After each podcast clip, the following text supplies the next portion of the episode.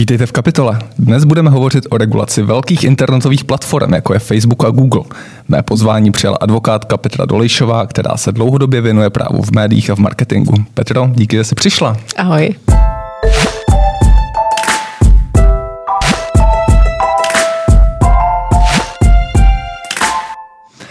První otázka, když mluvíme o regulaci velkých internetových platform, jako je Facebook a Google, co to vlastně znamená, o čem se mluví? Protože spolu s těmito platformami jsou spojená řada problémů, ať už je to hate speech, ať už to jsou autorská práva, ať už to je určitá digitální daň, kterou různé státy chtějí zavést.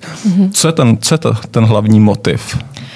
Ono je to úplně jednoduché a jde to vidět všude kolem nás. Facebook a Google nám přirostly přes hlavu, vlastně se staly takovým samostatným státem a mají v sobě obrovskou kumulaci peněz a dat, což je dneska vlastně rovná se moc.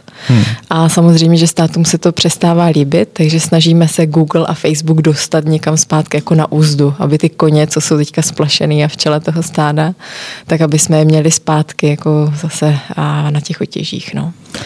Jaký je ten současný stav? Nemáme vůbec nic, vůbec žádnou regulaci, protože asi mně to přijde, že je to takové zvláštní pseudovákuum, kde se ty platformy do značné míry regulují sami a to je vlastně jediná regulace, která je často platná. Která existuje právě proto v Evropské unii začíná být takový balíček digitální, který zvolna našlapují už teda několik let zvolna. Myslím si, že je to jak Achilles a želva. Achilles želvu nikdy nedožene. A snažíme se dostat ten Google a Facebook pod ty otěže právě přes regulaci třeba těch autorských práv, GDPR, to jsou jako kroky, které k tomu směřují. Samozřejmě se bavíme o nějakým zdaněním větším a podobně. Nicméně třeba události vlastně voleb v USA nám ukázaly, že stejně ty platformy jsou naprosto samostatný a soběstačný. A myslím si, že nějaká regulace ze strany Evropy nebo Ameriky je stejně nedostane tam, kam potřebujeme. To budou stejně mocný mocnosti. Ty jsi zmiňovala ty volby, předpokládám, že jsi měla na mysli ty předcházející volby, ne teďkon Trump versus Biden, ale Hillary Clintonová versus Trump. Taky, ale vlastně i ten Trump, a na něm jde krásně vidět, co se stalo, a že vlastně samostatné platformy toho Trumpa odstřihly. Já teďka vůbec nechci hodnotit, a jestli měli nebo neměli, jo? To vůbec není na mě posouzení, ale v momentě, kdy si vyhodnotili ty platformy, že Trump se dopouští nějakého nezákonného jednání a vyhodnotili si to sami nezávisle na soudech, tak ho prostě odstřihli. A na tom je krásně vidět, jak obrovskou moc tady tyhle platformy mají a jak jsou nezávislé na tom státě. A to samozřejmě je strašně nebezpečná zbraň. Jak to, že si to státy uvědomili až nyní vlastně? Ty platformy tady jsou nějakých 15 let, dejme tomu, prvních 5 let čas se vyvíjely, ale posledních 5-8 let už bylo naprosto zřetelné, že rostou do... Oni si to neuvědomili teď. Oni si to uvědomili několik let zpátky, ale Evropě všechno hrozně trvá neuvěřitelně dlouho. Já teďka momentálně každý den řeším i privacy nařízení, což je nařízení, který mělo jít ruku v ruce s GDPR, mělo být účinný v roce 2018 a řeší takové věci jako metadata, cookies, jo, tady tyhle jako základní digitální stopy.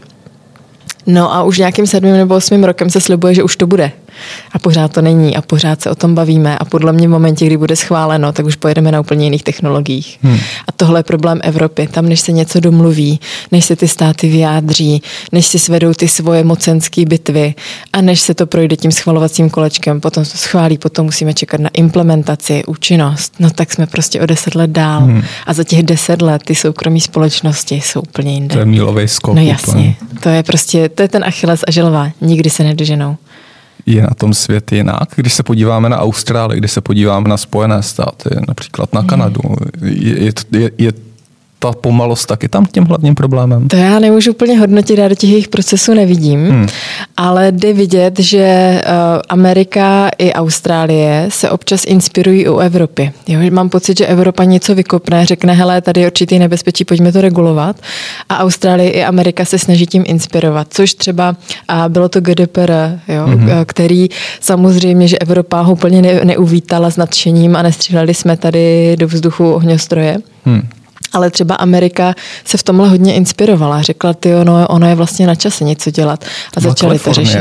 Oni mají kalifornský, kodex, ale není dostačující. A je to jeden stát, jo, který prostě Není to dostačující. Takže Evropa má dobré nápady, jak krotit ty rozjeté oře, nebo jak si je popisovala ty firmy, ano. Ale nedokáže to nějak... My to nedokážeme dotáhnout, přesně tak. Jo. My máme dobrý nápad a nedokážeme ho dotáhnout. A ono to i vede k dalšímu takovému paradoxu, že když něco zavedeme v Evropě, tak ty digitální firmy se toho leknou, nechtějí být regulované, takže vyvádí třeba data a i ty autorské díla za hranice Evropy, to znamená do Ameriky, do Austrálie, kde je to zatím neregulovaný. Takže on je to takový nekonečný proces. Je hezký, že Evropu zregulujeme, ale jestli to fakticky nepovede k tomu, že potom ty důležité firmy dáváme za hranice Evropské unie, což má dopady samozřejmě na finance a nějaký rozvoj trhu. Co to znamená vyvádí obsah? Co si pod tím mám představit? Že můj například facebookový účet a tak data, která tam jsou nahraná, fotografie, statusy, poznámky a tak dál. Takže ta data Facebook vyvede pryč? To úplně ne. A v tomhle případě samozřejmě Facebook v úvodzovkách drží data v Evropské unii. Ono nikdo neví, co se tam přesně děje s těma datama. To, že máme regulaci, neznamená, že to tak fakticky existuje. Ale bavím se spíš o tom, že třeba v Evropě jsme si teďka zregulovali autorská práva, autorskou směrnici, a jsme nějakým způsobem dosáhli toho, že budeme regulovat obsah autorskoprávní. A to povede k tomu, že třeba hodně, já nevím, platform typu Uložto a podobně, myslím si, že v blízké dohledné době asi skončí, nebo nějakým způsobem se budou muset zrušit, změnit a podobně. Což povede k tomu, že evropští uživatelé nebo čeští uživatelé budou vyhledávat americký softwary obdobný, jasně. Protože my jsme prostě kulturně na tohle zvyklí a když nám to Evropa zakáže, no tak najdeme nějakou cestu, kterou si prostě nahradíme to, co nám Evropa zregulovala. A to fakticky povede k tomu, že se budeme obracet na firmy, které jsou mimo Evropskou unii a tím pádem nám nedávají tu bezpečnost, kterou ta Evropská unie nám chtěla paradoxně tímhle dodat. Změní se teda něco? Po těch šílených letech, které si tady zmiňovala, po těch 10 letech veškerého dohadování, tvorby regulací a tak dál, to skončí na tom, že si jenom založíme tamhle firmu někde v Karibiku a budeme stahovat přes karibský firmy? Já si upřímně myslím a myslím si to celou dobu a proto i hodně školím, že se nic nezmění, dokud se nezmění vnímání a chápání lidí. A vnímání a chápání lidí se nezmění, dokud tomu lidi neporozumí. Dokud neporozumí tomu, proč ta Evropská unie to dělá a co vlastně dělá. Zase řeknu příklad ze svého oboru, ze své praxe, a osobní údaje nebo i ty autorský díla. Jo. V České republice odklikáváme s prominutím jak blbý úplně všechno. Každý souhlas, každou lištu, prostě chceme používat aplikace, je nám úplně jedno nějaký GDPR. A i kdyby ty aplikace splňovaly to GDPR, tak my jim to prostě odklikneme i navíc, protože je chceme. A v ten okamžik my se stáváme vlastně součástí toho digitálního světa. A GDPR nás nezastaví. Musí to být na nás, abychom se podívali, kam data dáváme a proč bychom je tam neměli dávat hlavně. Rozhodnout se. A ta regulace ze strany Evropy dobrý. Ale ten základ je, musíme si dávat pozor, co vlastně děláme a jestli to chceme dělat. To samý ty autorský práva. Jako můžeme 1000krát lidem říkat, hele, nestahujte si filmy na Uložto. To je prostě nelegální. Ale ty lidi řeknou, no tak co, tak těm autorům to neublíží a mě to udělá radost. Že jo, klasika, podívám se na ty pelíšky stažený z Uložto. Takže dokud ty lidi nepochopí, proč vlastně by se nemělo takhle stahovat a proč by se mělo za obsah platit, tak je úplně jedno, že ta Evropa nám tohle zatrhne, tyhle věci, protože my si stejně najdeme cestu, kudy jít a ten obsah zdarma si sehnat. Nejsou tady v tom případě, ale určité pozitivní momenty z budoucnosti. Já to vidím čas na sebe, já jsem tou katarzí prošel, taky jsem přistahoval například na Uložto, nyní mám nějaký Netflix, HBO, Spotify a tak dále. Pokud se podíváme na tvrdá čísla v České republice, v Evropě, vidíme, že předplatné těchto digitálních služeb poměrně rapidně roste, pomohla tomu i pandemie, která to zásadně zvýšila. Není to ten určitý moment, kdy si to začneme uvědomovat, že zaplatíme za ten film tu 100 korun, 200 korun měsíčně. A teď se tě zeptám, pomohla ti evropská regulace anebo nějaká katarze vnitřní, kdy jsi pochopil, aha, asi bych měl zaplatit? Spíš ta uživatelská přívětivost, ta convenience, Že vlastně si tam neposílal peníze, neprohledával jsem různý jako varianty, co přesně si chci stáhnout, ale kliknul jsem na jeden klik a měl jsem film, který potřebuju, měl jsem hudbu, kterou potřebuju. A to je přesně ono. A tím pádem já nespolíhám na tu evropskou regulaci. Je hezký, že Evropa křičí, hele, je potřeba tohle změnit a ono to svým způsobem vlastně vyvolává debaty a možná ty debaty potom vedou k tomu, k té katarzy uživatelské, k tomu, že hele, asi budu platit. Jo? Takže za mě dobrý, že máme evropský rámec, dobrý, že máme právní regulaci, ale ta katarze, jak jsi sám řekl a dobře si to řekl, musí vycházet z nás. Bez toho to nepůjde. Pojďme se ještě vrátit za hranice k té Austrálii, která naposled schválila a přijala tu legislativní úpravu regulující fungování velkých internetových platform v Austrálii. Facebook a Google se proti té platformě poměrně razantně vymezili. Google hrozil, že z Austrálie odejde s některými svými službami. Facebook tam zablokoval řadu novinářských účtů a přitom ještě vzal nějaké účty charit, neziskových organizací, nemocnic. Překvapila tě ta razance té reakce těch internetových platform, které vlastně bojují o ten svůj status quo? Nepřekvapila, protože tohle jsme měli už i v Evropě. Myslím si, že tohle bude i v Americe a teďka je to v Austrálii. To je jenom zpožděný o pár měsíců. Ale je jasný, že Facebook a Google si začínají dobře vnímat, že prostě Evropa nebo Austrálie nebo ta Amerika po nich jdou v uvozovkách ve smyslu pojďme je trošku skorigovat a tak je jasný, že se trošičku brání. V Evropě už jsme tady tuhle korekci měli díky té digitální směrnici a jenom pro posluchače, pokud někdo úplně extra neví, o co se jedná. My se k tomu dostaneme, k té digitální, já tam jako směřuju, takže o tom se určitě pobavíme. Jenomže vlastně i v Evropě ten Google se proti tomu vymezil a snažil se udělat takovýto, no tak jestli nám nedáte, já nevím, tady licence zdarma, nebo jestli nám tady budete takhle vyhrožovat, tak my odejdeme z toho trhu. A už ve Francii se ukázalo, že to úplně extra nefunguje, protože antimonopolní úřad řekl, milý Google, ty jsi tady gigant, to znamená, jsi dominantní na trhu a tady tohle vyhrožování není úplně v souladu se zákonem, který reguluje hospodářskou soutěž.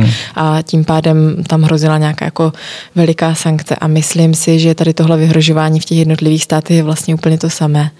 Jo, ten nátlak ze strany toho gigantu. To znamená, ano, máme určitou podnikatelskou svobodu, můžeme si vybrat, co budeme poskytovat a komu, ale je tam taky hranice. A ten Google úplně jako netlačí šťastně v tomhle případě. Myslím si, že by mohl dostat nemalé sankce. Takže pokud nemusíme brát ta vyhrožování Google, Facebooku, že okleští část služeb v určitých členských zemích vážně. Protože jsi zmínila Francii, na druhé straně máme tady případy Španělska, kde pokud se nepletu dříve, Google pozastavil funkci zpráv Google News, což znamenalo pro vydavatele nějaký určitý propad čtenosti tržeb. Podobná situace byla dříve v Německu, kde Google hrozil odchodem, nakonec se tedy s vydavateli dohodl. Takže není to jenom ta Francie, jsou to i opačné případy. Je toho víc a já jako na druhou stranu víc ten Google i chápu. Jo? Kdybych byla svobodný podnikatel a někde se mě snažili takhle dostat do kleští, no tak jim taky řeknu, se vám tady na to můžu vykašlat a půjdu pryč. Jo? Svým způsobem to chápu, ale není to neomezená možnost. Samozřejmě, že Google i Facebook si můžou vybrat, kde budou nebo nebudou podnikat, ale nemůžou jít třeba sektorově nebo vyzobávat si, komu budou služby poskytovat nebo ne. Právě proto, že jednou začali a rozjeli to ve velkém, tak teďka nemůžou úplně dělat nátlakový metody extra. Ale jestli je to fér nebo ne, to je otázka. To je jiná otázka. Možná zeptám se ještě, o jak velké peníze nebo moc se hraje, protože my se tady bavíme o regulaci, to zní tak jako celkem nudně, suchopárně, možná je třeba představit si zatím skutečně ty... Tam záleží stát od státu, jak to mají zákonem nastaveno, ale jsou to většinou i procenta z obratu. Jo, to znamená, pojďme se podívat, jaký obrat má Google a já ten obrat nevím, vím, že čistý zisk má v nízkých desítkách miliard dolarů. Takže jako hrajeme o velký peníze. Zmínila si copy směrnici, která by měla regulovat autorský obsah v Evropě. To znamená, že by už měla vyřešit tu napjatou situaci, která panuje mezi tradičními vydavateli evropskými na jedné straně, na druhé straně těmi internetovými platformami. Jaký je stav? Ty si, pokud se nepletu, pomáhala při transpozici té evropské copy směrnice do českého právního rámce, kdy to vejde v platnost, v jaké podobě vyřeší to ty problémy? Ach jo. Tak. Směrnice byla v plánu, že bude implementovaná. Co znamená implementace? To znamená, že máme evropský rámec a potřebujeme to dostat do českého zákona. A ten český zákon Ministerstvo kultury mělo v plánu, že by jako mohl být účinný v září 2020. Máme jaro 2021 a podle mých informací návrh je stále v mezirezortu. Co to znamená, že stále ještě nemáme nic, co by se nějak navážno schvalovalo v Poslanecké sněmovně. Navíc máme covid, což jako je úplně jasný, že všechno se posune na několik možná měsíců, možná nedej bože let dopředu. A navíc se k tomu ještě nevyjadřovala ani Poslanecká sněmovna, nemáme tam ani změnové návrhy, nic, takže já si myslím, že to ještě běh na dlouhou trať. Neuplyne někdy v červnu ta dvouletá lhůta, v rámci které musíme tu směrnici implementovat. Uplyne, samozřejmě, že jsme to nestihli jako obvykle. Co to znamená? No, tam jsou dvě východiska. Jedno říká, že ta směrnice by měla dopadat fakticky a být efektivní i bez té implementace za určitých podmínek, jo, ale jsou tam určitý podmínky, to nám zase vyplývá z judikatury Evropské unie, kdy směrnice sama o sobě může být účinná, což v tomhle případě si nemyslím, že bude úplně účinná, vymahatelná, no. Takže všechno bude pokračovat status quo a porušíme tu dvouletou lhůtu, směrnice v Česku nebude platit pořád a budeme čekat, než se k tomu dostane, než to vyjde z mezirezortu před Poslaneckou sněmovnou. Ano, dostaneme se kec od Evropské unie a uvidíme, co dál. Uvidíme, jestli třeba vydavatelé do toho nebudou chtít nějak šlapat a třeba vymáhat ta práva z té směrnice napřímo. Jo? Ale to nemůžu říct. Je pravda, že unie vydavatelů tu směrnici jako velice vítalo s nadšením a hodně do ní šlapalo. Jo? Byli hodně entuziastičtí vůči ní, takže uvidíme. Já, co si vybavuju, tak měli nějaké plány ohledně licencování článků a tak dále. Ano.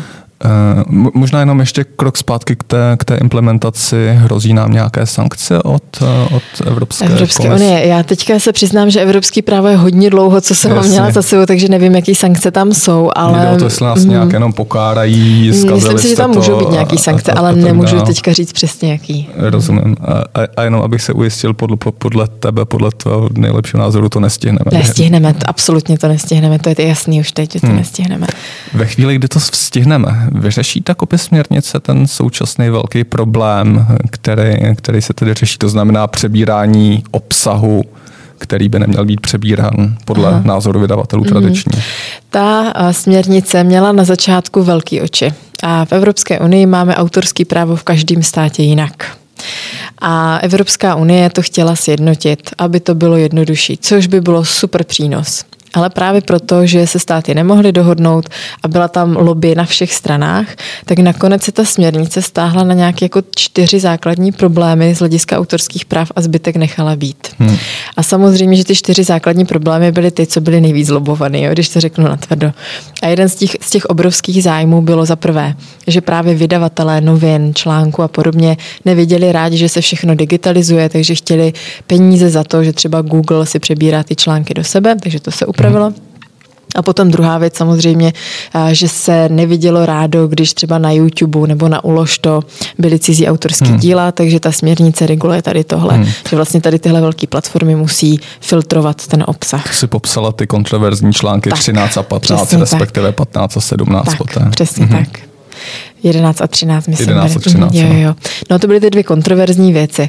No a ta regulace, tak jak teďka dopadla, tak je z toho takový malinko kočkopes. A ten návrh, co šel do mezirezortu, tak nad těma filtrama a nad těma společnostma, co mají filtrovat ten obsah, tak si trošičku umyla ruce a víceméně i Ministerstvo kultury, doufám, že mě teďka někdo nesežere zaživa, ale řeklo, že to vlastně zakomponujeme tak, jak to ta směrnice nějak popsala obecně a necháme, jak si s tím ti uživatelé poradí. To znamená, jak ty platformy se k tomu postaví, co vlastně dají nebo nedají za ty standardy, za ty filtry a podobně. Takže tam je obrovská nejistota, jak vlastně na věc, pokud jsme v platformách. Uvidíme, třeba se ten návrh ještě změní.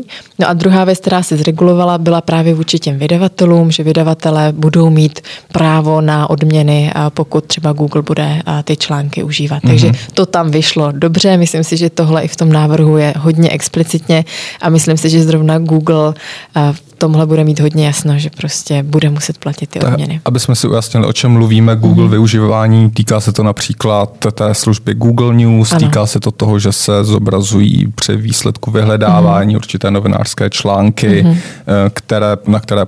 na kterých Google monetizuje, vydělává na nich reklamu, je to tak. Je to tak.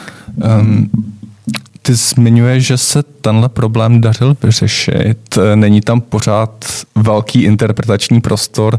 Já si úplně nepamatuju ty formulace. Mám za to, že tam je něco velmi obecného ve smyslu nadpis nesmí být delší než přiměřeně dlouhý a tak dále. Je to pořád hodně obecný a proto i třeba tohle je bolest, kterou já si nesu z té implementace, protože já jsem se tam snažila dát na to ten dohled, aby ti malí střední podnikatelé, aby prostě normální firmy věděli, co se teda má, co se nemá.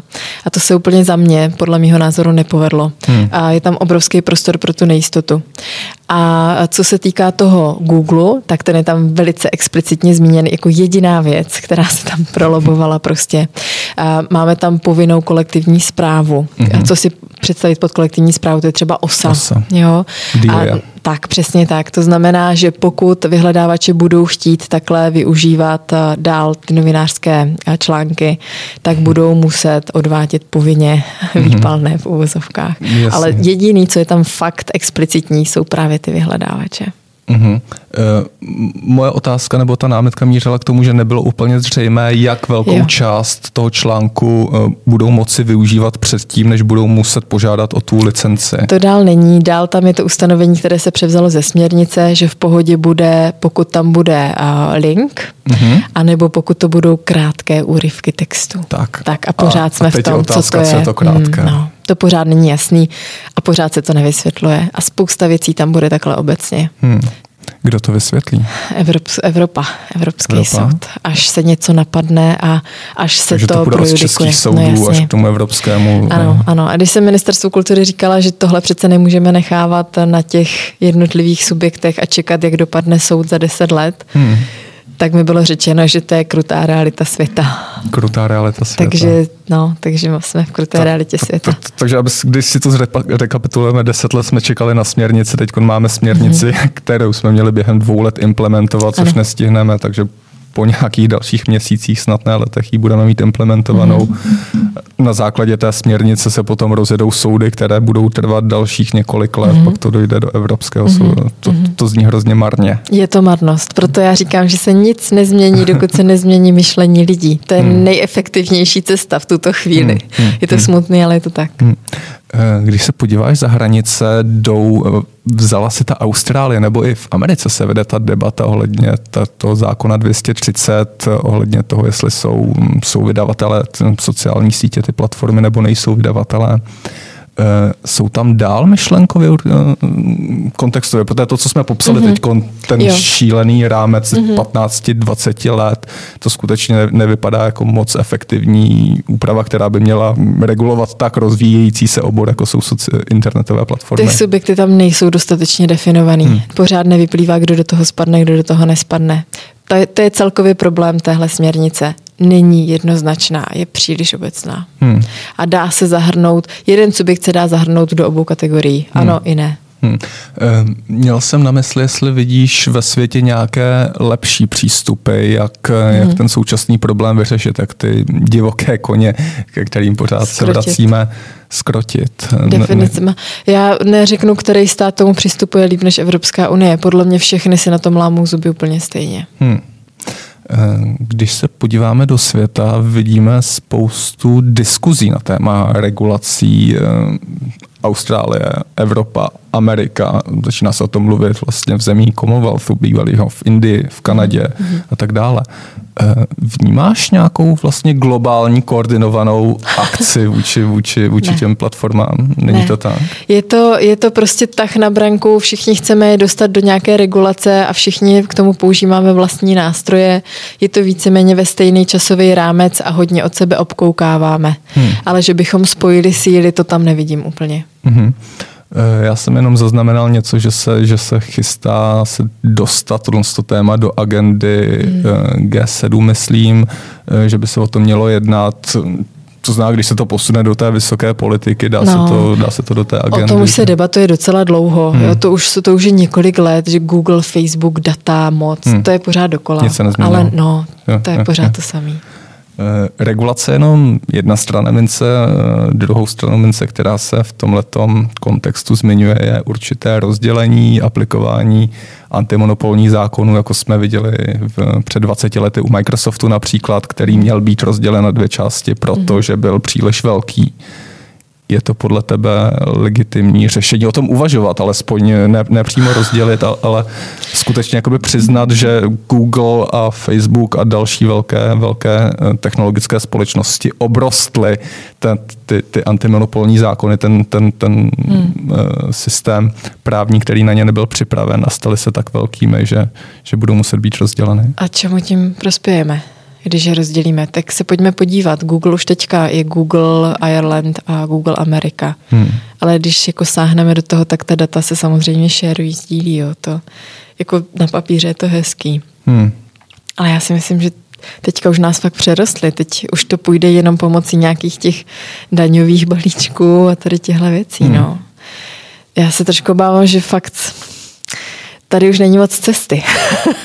Jako rozdělit to, no dobře, a tak to budeme zase zasahovat nějakou podnikatelskou svobodu, jo, úplně brutálně. Tak to už trošku teďko netakový přístup, že tady děláme obecné právní předpisy, které ale míří až podivuhodně specificky na určité společnosti.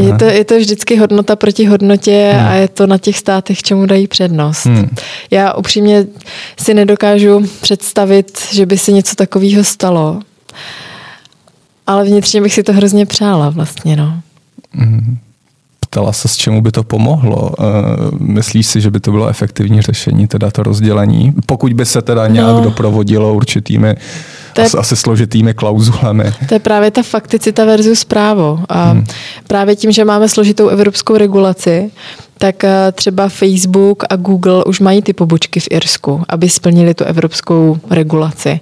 Ale fakticky ta data tam pořád jsou propojená. Jo? Pořád to funguje nějak. A jako, ať mi nikdo neříká, že ten český nebo ten evropský Facebook, ta data, co sbírá v Evropě, potom neposílá do Ameriky. Jako já tomu fakt vnitřně nevěřím. Byť samozřejmě ty dokumenty nějak mluví. Ale to teďka fabuluju. Ale nějak to nemůžeme dokázat. No přesně tak. Jo. Takže jako kdo vidí pod povrch. Takže což je problém těch šílených, nebo ne šílených, ale těch black boxů, těch algoritmů a těch problémů, které... To monstrum už tady je, no. A buď ho nějak aspoň se s ním domluvíme, anebo ho asi budeme muset zabít. Pojďme to uzavřít, monstru, kterému budeme muset zabít. Ty vidíš velký obrázek, efektivní nějaký způsob, jak se národní státy nebo i mezinárodní akce nějaká může vyrovnat s tímto monstrem, s technologickým sektorem, který rapidně roste, s sociálními sítěmi, internetovými platformami, jak tomu budeme říkat? Jako jestli vidím světlo na konci tunelu. Něco takového. Jo, tak Evropa se snaží dělat digitální balíčky a snaží se, aby to bylo všechno nějakým způsobem transparentní, aby se odváděly poplatky tam, kde je to fér. Takže Evropská unie se tomu snaží dát nějaký férový rámec. To je taková kulantní odpověď. Snaha tady je. Pojďme to uzavřít takhle pozitivně. Dobře. Myslím si, že všichni asi tušíme, že jsou to kolosy, který nám přerostly přes hlavu, ale jsou tady určitě snahy zkrotit a minimálně dokud tam ta snaha je, tak ta naděje umírá poslední. Petro, díky moc, že jsi přišla do Kapitoly. Taky děkuji za pozvání. Měj se dobře, ahoj. Ahoj.